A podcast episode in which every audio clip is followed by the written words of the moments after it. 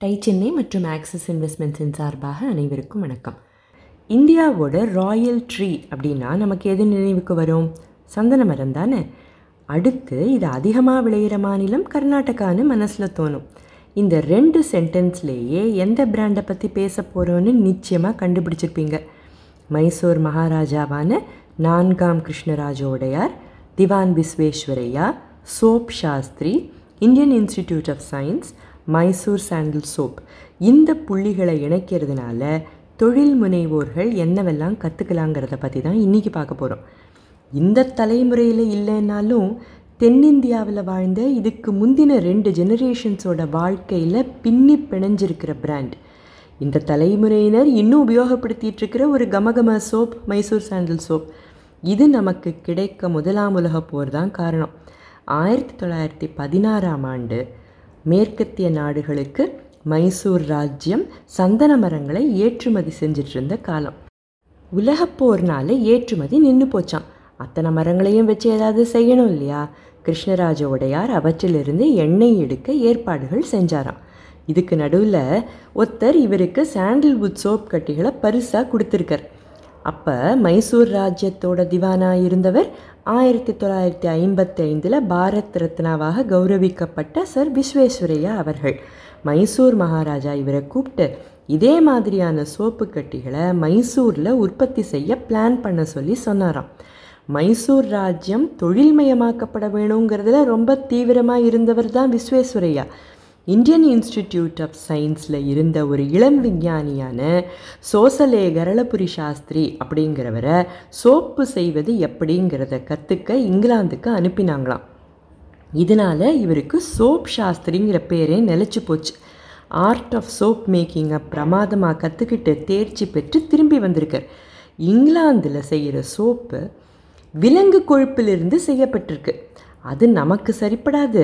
நம்ம நாட்டு மக்களோட சென்சிட்டிவிட்டிஸையும் புரிஞ்சுக்கிட்டு உற்பத்தி செஞ்சால் மட்டும் போதாது. அது சாதாரண மக்களும் வாங்குகிற அளவுக்கு விலை மலிவாக இருக்கணும்னு முடிவு செஞ்ச மைசூர் அரசாங்கம் ஆயிரத்தி தொள்ளாயிரத்தி பதினாறில் பெங்களூரில் சந்தன எண்ணெயை வச்சு சோப்பு செய்கிற தொழிற்சாலையை நிறுவியிருக்காங்க. பல எக்ஸ்பிரிமெண்ட் செஞ்சு சோப் செய்யும் செயல்முறையை ஆயிரத்தி தொள்ளாயிரத்தி பதினெட்டில் ஸ்டாண்டர்டைஸும் பண்ணியிருக்காங்க. இதே வருஷத்தில் எண்ணெய் எடுக்கவும் ஒரு ஃபேக்ட்ரியை மைசூரில் கட்டினாங்களாம். நாளடைவில் ஷிமோகாலையும் ஒரு யூனிட்டை தொடங்கியிருக்காங்க. சரி எண்ணெய் எடுத்தாச்சு அதை வச்சு சோப்பும் செஞ்சாச்சு இதை மார்க்கெட்டுக்கு எடுத்துகிட்டு போக வேண்டாமா? அதை மக்கள் விரும்பி வாங்குற அளவுக்கு செய்ய வேண்டாமா? இதுக்கும் சோப் சாஸ்திரி கிட்ட ஒரு ஐடியா இருந்திருக்கு. அப்பெல்லாம் மற்ற நிறுவனங்கள் தயாரித்த சோப்புகள் ரெக்டாங்குலர் ஷேப்பில் இருக்குமா மைசூர் சாண்டில் சோப் எந்த ஷேப்பில் இருக்கும்னு நமக்கு தெரியும் இல்லையா? நம்ம கலாச்சாரத்தை பிரதிபலிக்கிற இந்த சோப் ஒரு நகையை போல் ரொம்ப மதிப்பானதுங்கிறதுக்காக வெள்ளை டிஷ்யூ பேப்பரில் சுற்றி அதை ஒரு ஜுவல் பாக்ஸ் மாதிரியான பெட்டியில் போட்டு விற்க தொடங்கியிருக்காங்க. ஆயிரத்தி தொள்ளாயிரத்தி ஐம்பத்தி ஏழில் பெரிய இடத்துக்கு மாறி போகிற அளவுக்கு இந்த பிராண்ட் மக்கள் மத்தியில் பாப்புலராக ஆகியிருக்கு. ஸ்ரீகந்தத தவறினிந்தா அதாவது சந்தன மரத்தின் பிறப்பிடத்திலிருந்து அப்படின்னு ஒவ்வொரு பெட்டியிலையும் பிரிண்ட் பண்ணியிருக்காங்க. ஆயிரத்தி தொள்ளாயிரத்தி எண்பதில் அரசாங்கம் மைசூர்லேயும் ஷிமோகாலையும் இருந்த ரெண்டு யூனிட்டுகளையும் இணைச்சி Karnataka soaps and detergents limited KSDL அப்படிங்கிற நிறுவனத்தை ஏற்படுத்தியிருக்காங்க. இன்னைக்கு இந்த நிறுவனம் சோப்புகளை தவிர டால்கம் பவுடர் ஊதுபத்தி துணி துவைக்கும் சோப்புகள் இவற்றையும் உற்பத்தி செய்கிறாங்க. இன்னைக்கு கேஎஸ்டிஎல்லோட மேனுஃபேக்சரிங் யூனிட்ஸ் பெங்களூரு மைசூரு சிவமோகா ஷிமோகாவோட இன்றைய பெயர். கொல்கத்தா மும்பை மற்றும் சென்னையில் இருக்குது மைசூர் சாண்டில் சோப்போட எழுபத்தைந்து சதவிகித கன்சியூமர்ஸ் இப்போவும் கர்நாடகா ஆந்திரா தெலுங்கானா மற்றும் தமிழ்நாட்டில் தான் இருக்காங்க. கர்நாடகாவில் இன்னும் பிரபலமான சோப்பு இதுதான். தொடர்ந்து பத்து வருஷங்களுக்கு மேலாக விடாமல் லாபத்தை ஈட்டி வரும் இந்த கேஎஸ்டிஎலோட ஸ்டார் ப்ராடக்ட் எது தெரியுமா? மைசூர் சாண்டில் சோப் தான். காலத்துக்கும் கஸ்டமர்களோட தேவைக்கும் ஏற்ற மாதிரி இன்னும் பல ப்ராடக்ட்ஸை லான்ச் பண்ண தயாராகிக்கிட்டு இருக்குது இந்த நிறுவனம். நூறு வருஷங்கள் தாண்டியும் நம் பாரம்பரியத்திலிருந்து கொஞ்சம் கூட மாறாமல் சந்தன மனம் வீசிக்கொண்டிருக்கிற இந்த நிறுவனத்தோட தொடக்கம் மற்றும் வளர்ச்சியிலிருந்து நாம் கற்றுக்க வேண்டிய பாடங்கள் நிறைய இருந்தாலும் ஒரு மூணே மூணு விஷயங்களை பற்றி மட்டும் பார்ப்போம். முதல் விஷயம் முதலாம் உலகப் போர் காலத்தில் இன்னியோட தொழில்நுட்பத்தை எல்லாம் கம்பேர் பண்ணினா பெருசாக என்ன இருந்திருக்கும்? யோசிச்சு பாருங்கள் இப்போ ஒரு பட்டனை தட்டினா கிடைக்கிற விஷயங்கள் அன்றைக்கி இருக்கலையே.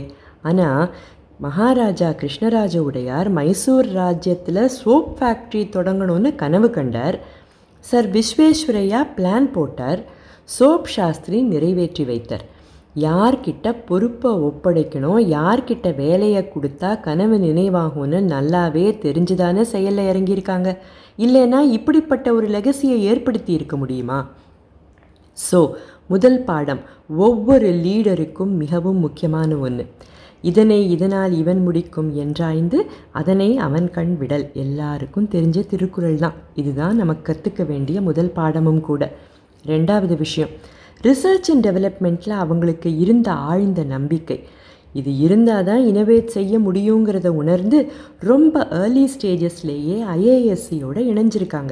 மும்பையிலிருந்து ஒரு டீமை ரிசர்ச்க்காக கொண்டு வந்திருக்காங்க.